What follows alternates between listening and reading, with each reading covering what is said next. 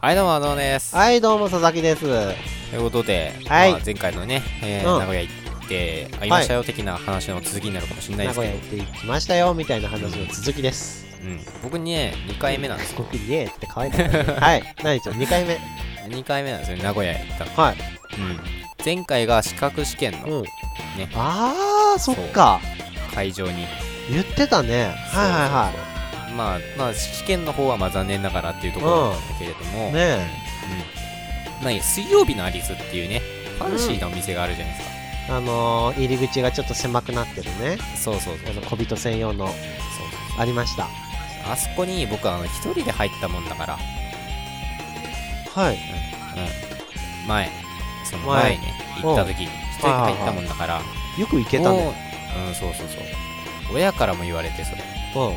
あとあんなとこよく一人で行ったねみたいなじゃあ集団で行くわっつって、まあうんうんうん正直なところ集団で行った方が、はい。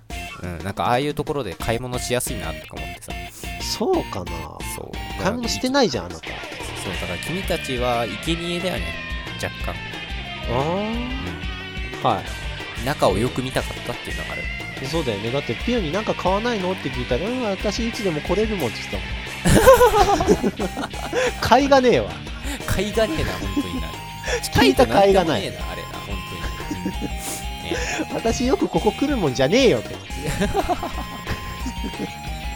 嘘でもなんか買っとけよと思ってっていうか多分欲しくなかったんだろうなみたいな感じさいやーでもなんかねうんなんか買わせたかったねね本当にまあまあということでねまあ僕の名古屋の思い出もまあそんな感じだったんだけれどもはいま何たも、ねいやかな何も話してないのと一緒だよこれお疲れ